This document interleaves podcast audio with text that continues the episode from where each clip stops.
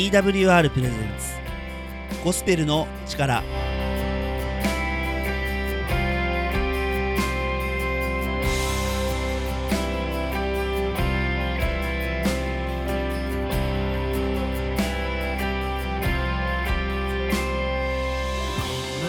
皆さんいかがお過ごしでしょうか？TWR がお送りするゴスペルの力のお時間です。本日のパーソナリティは TWR の中村海がお送りします。本日も皆さんに希望のメッセージをお送りしていきたいと思います。この番組では Twitter で皆さんのつぶやきを募集しています。この番組で感じたことを Twitter ハッシュタグ TWRPOG TWRPOG をつけてつぶやいてください。牧師への質問などもお待ちしています。皆さんのいろいろな意見をお待ちしています。普段こういった制作の仕事でこもることが多いので、えー、先日埼玉県の秩父というところへリフレッシュに行ってきました、えー、山に登ったり川で、えー、ぼんやりと川の流れていくのを眺めたり、えー、本当に雄大な景色に、えー、身を包んでですねえー、本当にリフレッシュになりました。美味しいものもたくさん食べてきました、えー、そんな中でねやはりこう神様の作った自然ということを意識して見てみると、まあ、なんと素晴らしいというふうに思いました、えー、特に川好きの自分としてはねこの神様が聖書の中で荒れ地に川を流れさせ私の民私の選んだものに飲ませるという記述があるんです。神様が作った素晴らしい川を眺めて本当にリフレッシュができました。それでは本日の1曲です。中山優太で「御霊の剣」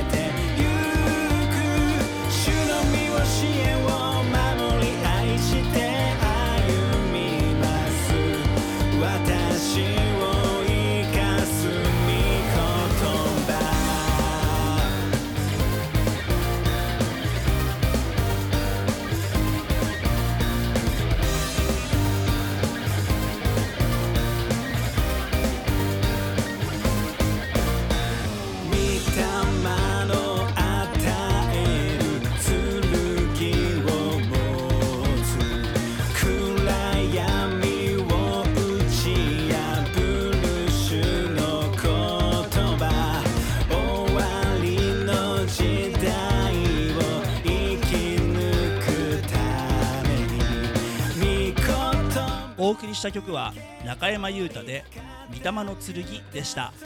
この曲をいい曲だと思ったら Twitter ハッシュタグ TWRPOG でつぶやいてくださいね。また曲のリクエストも Twitter ハッシュタグ TWRPOG でお寄せください。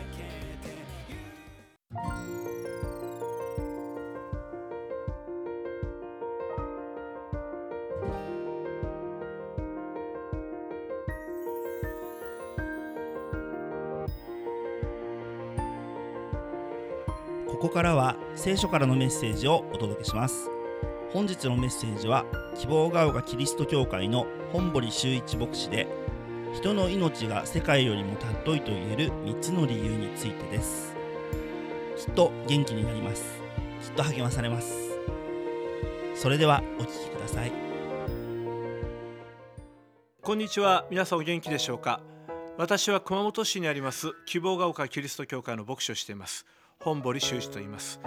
え今日も聞いていただいてありがとうございます。しばらくお付き合いください。昔中国の秦の時代に関心という英雄的な武将がいました。まだ彼が世に出る前のことです。彼は仲間たち13人と罪を犯して首切りの刑が確定します。処刑場では仲間たちが次々と首を落とされていきます。いよいよ最後の自分の番に来た時関心は大声であることを叫ぶことによって助かるんです。一体彼は何を叫んだのでしょうか。私のような人間を殺してはならない。あまりにも惜しい人材なんだぞ。この国の王は天下を通るつもりがないのか。もし天下取りを本気で考えているならなぜ私のような人材をみすみす殺すのか。関心はその処刑場に漢の王様劉邦の片腕花光栄が見ていたことに気がついたのです、まあ、それで彼の耳に,、えー、耳に届くように一世一代のパフォーマンスをしたということです。花光栄は斬首刑を中断させ個人面談をし関心の賢さに舌を巻きます。恩赦を受けた関心はやがて漢の国を大成させる人物となるわけです。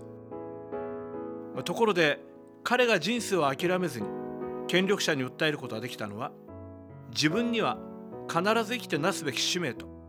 また価値があると信じていたからです。自分の命には価値があるので簡単に死なせるわけにいかない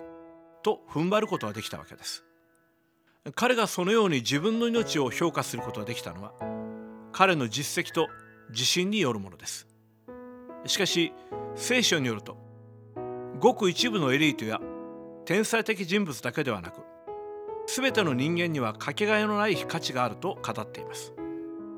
ある時イエスは弟子に言われました。人はたとえ全世界を手に入れても誠の命を損じたら何の得がありましょう。その命を買い戻すのには人は一体何を差し出せばよいのでしょう。実にストレートな言葉です。人は全世界の富と権力を得たとしても死んでしまった瞬間それは全部他の人のものになります。この世界のあらゆる物質はいつまでも持ち続けることはできないものばかりです。ですから私たちはこの世にある何かを得ようと必死になるよりも先にまず誠の命不滅の命永遠の命を持つべきだというのです、まあ、そこで今日は人の命が世界よりも尊いと言える3つの理由についてお話をしたいと思います。第一に人の命は神の形に似せて作られているので尊いのです。明治時代木村末松というキリスト教の伝道者がいました。内村勘三の盟友で世界一周伝道旅行をした人物です。1908年明治41年彼はアメリカのバッファロー市の教会に招かれた後アメリカとカナダの国境のところにあるナイアガラの滝の見物に出かけます。その時アメリカ人からこんなスケールの大きな滝は日本にはないだろうと自慢されたのに対していやナイアガラの滝は私のお父さんが作ったんだよと返したというのです、まあ、たまたまその会話を聞いていた一人に新聞記者がいました。彼はデトロイトの新聞にナイアガラの滝の持ち主の息子現るという記事を載せます、まあ、それが評判になりアメリカの教会ではナイアガラの持ち主の息子公演という表題で人々が殺到したというのです。当時の日本は国力においてもまだまだ欧米に追いつけない小さな存在でした。しかし木村は全く自己卑下することなくいつも堂々としていたのです。そこには自分の命のルーツに対する確信がありました。この私は天地万物を創造主によって作られた作品に他ならないという確信です。自然界には偉大な神の作品が無数にありますがそれらの天然の美の中で最高の傑作は自分なんだと考えたのです。なぜなら自分はこの雄大なる自然界を作られた神の作品だからです。人は神の形に似せて人格を持つものとして作られたがゆえに尊いとということができるのです。そして第2番目に人の命は永遠に続くので尊いのです。確かにこの地上の人生は80年90年長い人でも100年余りでしょう。人はいつか死にます。しかし人の魂は消滅してしまったということではないのです。人の体から魂が分離したということにすぎません。体から離れた人の魂は永遠に存在し続けます。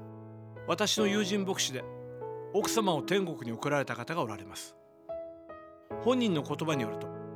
亡くなって数年間魂の抜け殻のような状態になり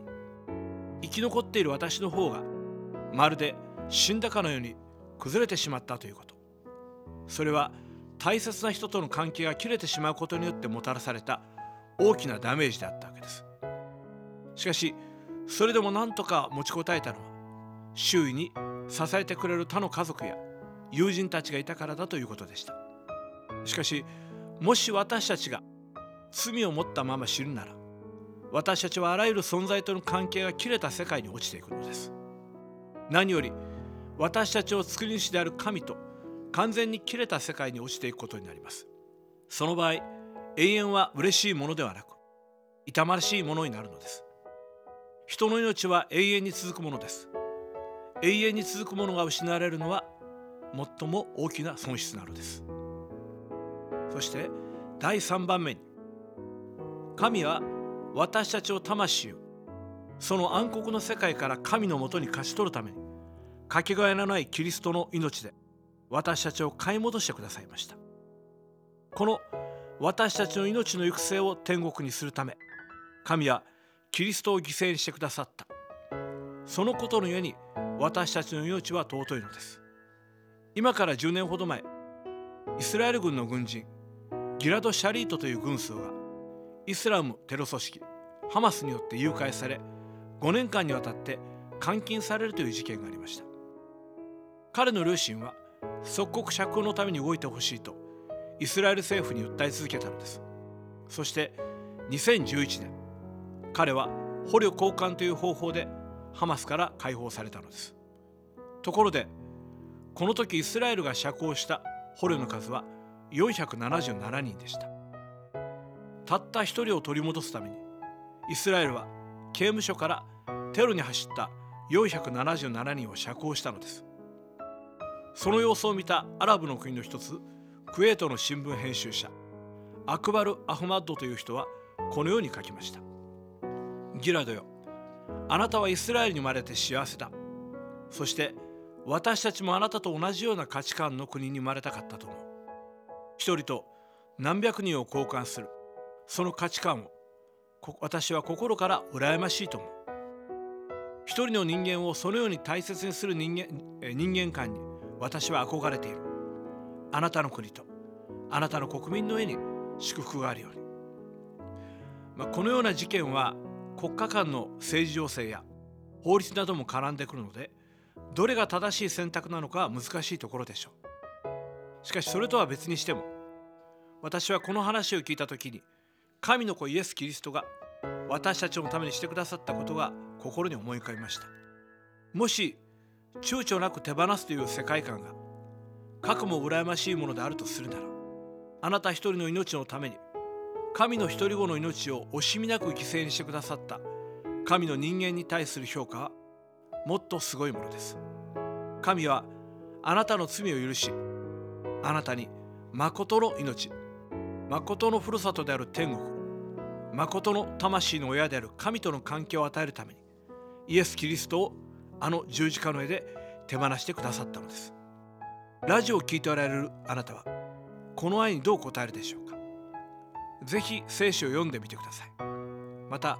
お近くの教会に足を運んでいただきたいと思います。あなたの新しい人生の第一歩になることを心から願っています。さて希望が丘キリスト教会は熊本市北区楠木 JR 武蔵塚駅から徒歩5分高速道路沿いにあります。電話番号は096 338-4256番毎週日曜日11時から礼拝を行っています。いつでも教会を訪ねください。またご質問ご相談もお気軽にご連絡ください。心からお待ちしています。なお聖書のメッセージは動画サイトでも配信しています。YouTube で希望が丘キリスト教会で検索をお願いします。それではまた次の機会にお会いいたしましょう。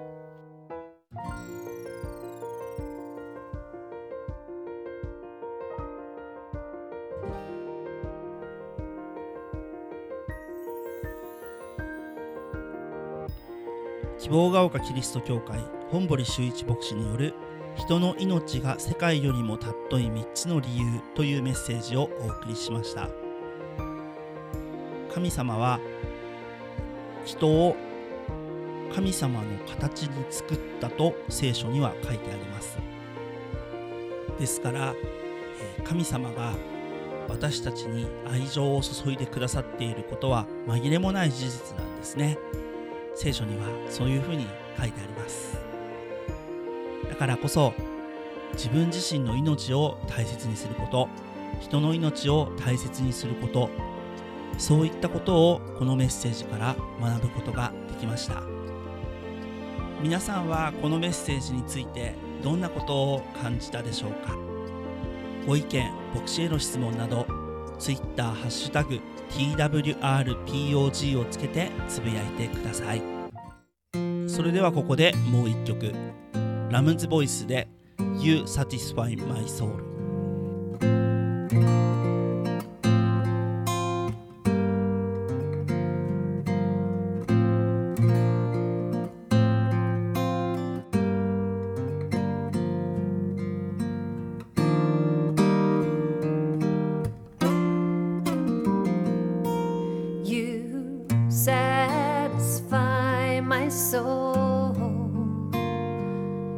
the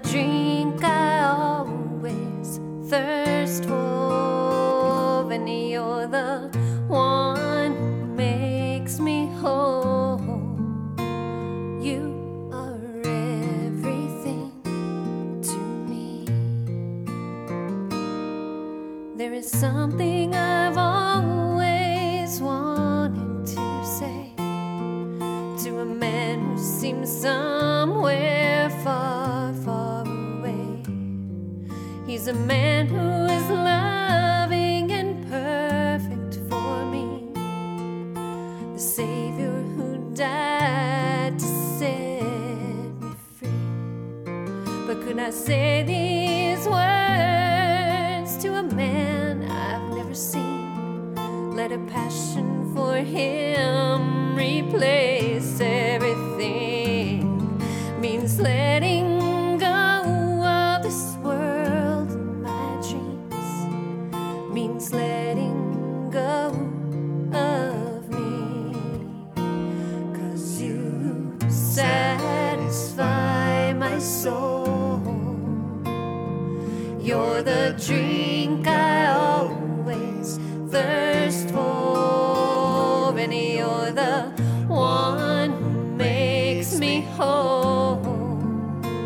You are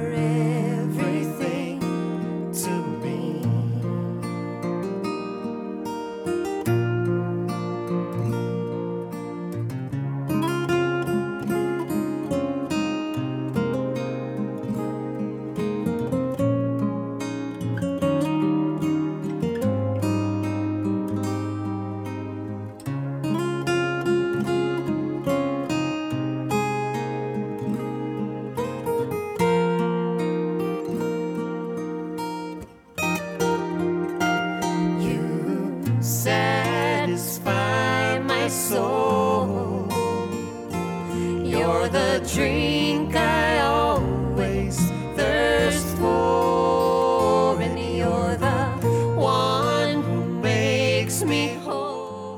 ラムズボイスで You Satisfy My Soul でした。この曲をいい曲だと感じたら Twitter ハッシュタグ TWRPOG でつぶやいてください。また曲のリクエストも Twitter ハッシュタグ TWRPOG でお寄せください。お待ちしています。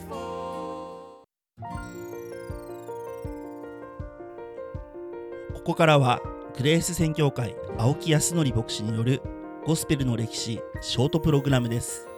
それではお聞きください皆さんこんにちはゴスペルの歴史を担当しています青木康則です今日もですね、えーこのゴスペルの歴史の中でも特にあのアメリカのキリスト教会とのつながりについて見ていきたいと思います。よろしくお願いします。前回はですねあの黒人たちがどのようにしてこうアメリカという国にこう連れてこられたのかということについて話をしました。でです皆さんの中にもしかしたらですねクリスチャンの方教会に通っている方でこのラジオをお聞きになっている方はあのいらっしゃいますでしょうか？そうしましたらちょっとある疑問が生まれると思うんですね。なぜかっていうと愛に満ちたそして愛の神様を伝えているはずのキリスト教会に奴隷という制度というのはどう捉えられてたのかこれを反対することはできなかったんだろうか？なんてことですね。実はです、えーちょっとショッキングなことを言いますけども奴隷というのは聖書の中でですねこう認められていたというふうに言われていますね。創世記の中でノアという人が出てきますけどもこのノアの子供たちの中にですねいわゆる色の黒いつまりこう黒人の、まあ、ご先祖様みたいな方がいたんだそして聖書の中ではですねその色の黒い者たちが白人色の白い者たちに使えるのだって言葉があるなんてことをですね言いましてだからこのような黒人奴隷というのは神がそういう立場に作ったのだなんていう解釈がですねまことしやかに伝えられていました。もちろんご安心ください。今はその解釈が間違っているってことがはっきりとなってますからそんなことは誰も言う人はいません。でもその当時実は黒人たちがそこにいるということは実はこれは神がそのような立場にこのものを置いたのだなんてことをですねこうあのーまあ明けっぴろげに言うような牧師やキリスト教会もあったってことなんですね。そしてです実はそのようにしてあのー牧師たちの中にもまたあのクリスチャンの中にも奴隷というものをですね持つような方々がどんどんと増えてきました。そしてですそれだけではなくて実は黒人たちもこのキリスト教というものにですね心を開いていくっていう流れがあるんですね。どうしてかって言いますと実はどうもよくわからないその言語をですね聞きあのかじっていった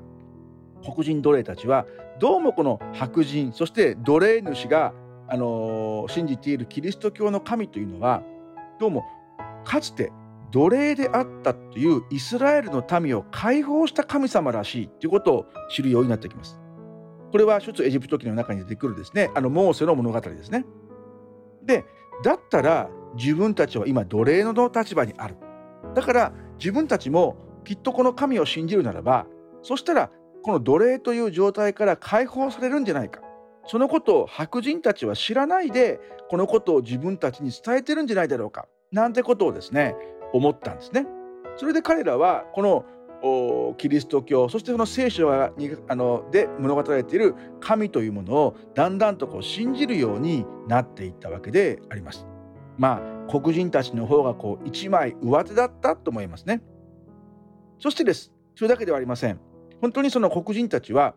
従順なふりをして実は裏でもしとして夜の間に自分たちがこうそういったキリスト教またその聖書のことを聞いた者たちが集まってきてそのことを人々に伝えそして今は奴隷だけどこの神を信じるならば私たちは必ずこう天国に行ける必ず素晴らしい世界に行けるそこには白人なんかいないしそこには奴隷なんていう制度もないんだってことをですね伝えていくようになっていくんですね。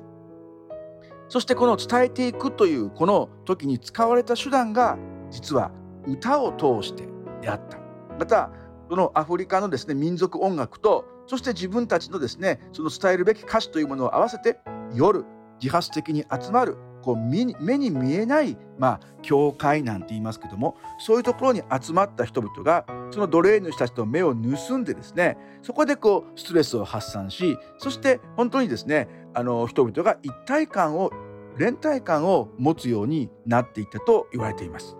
さあここからですゴスペルという音楽のまあ、いわゆるですねあの元祖といいますかその元が生まれてくることになるわけなんですね。この続きはまた次回ともに学んでいきたいと思います。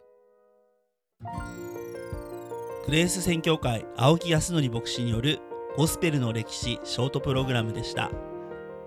え黒人がねえどのようにして教会とつながっていったのか、えー奴隷を解放した神様だから自分たちも解放されるかもしれないっていう、えそこの共通点を見つけたっていうところをちょっとあの心が動きました、えそれと,、えっと終わりの方で語られてましたそのアフリカの民族音楽と自分たちの伝えたい言葉が合わさってゴスペルのまさに原型というものが生まれてきた。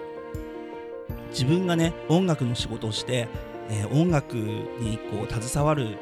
機会が多いのでもう非常にこの続きが気になってしょうがないです、えー早く次が聞きたいと僕は思っています。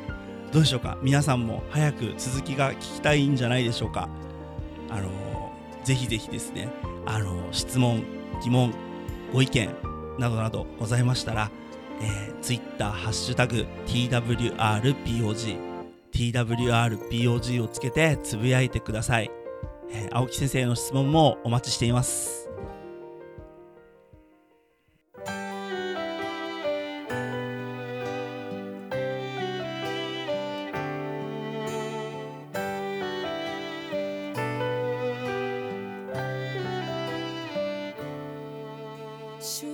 まもなくお別れのお時間です。お聞きくださりありがとうございました。今日のゴスペルの力いかがでしたでしょうか？ゴスペルの力楽しかった？ゴスペルの力最高だ。そう思ってくださった方ぜひ Twitter ハッシュタグ TWRPOG をつけてつぶやいてください。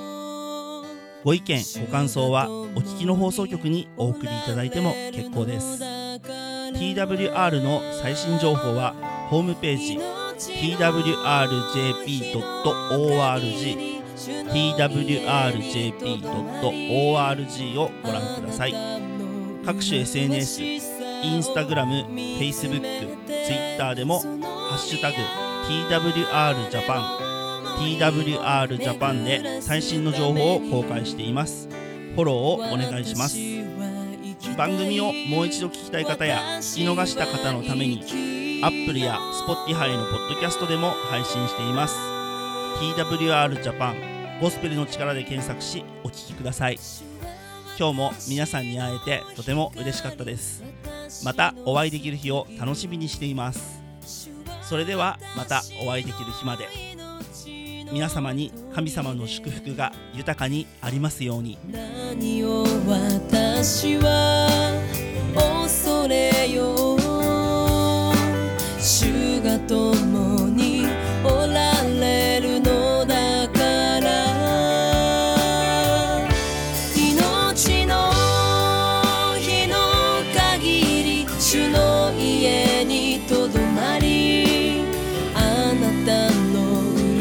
しさ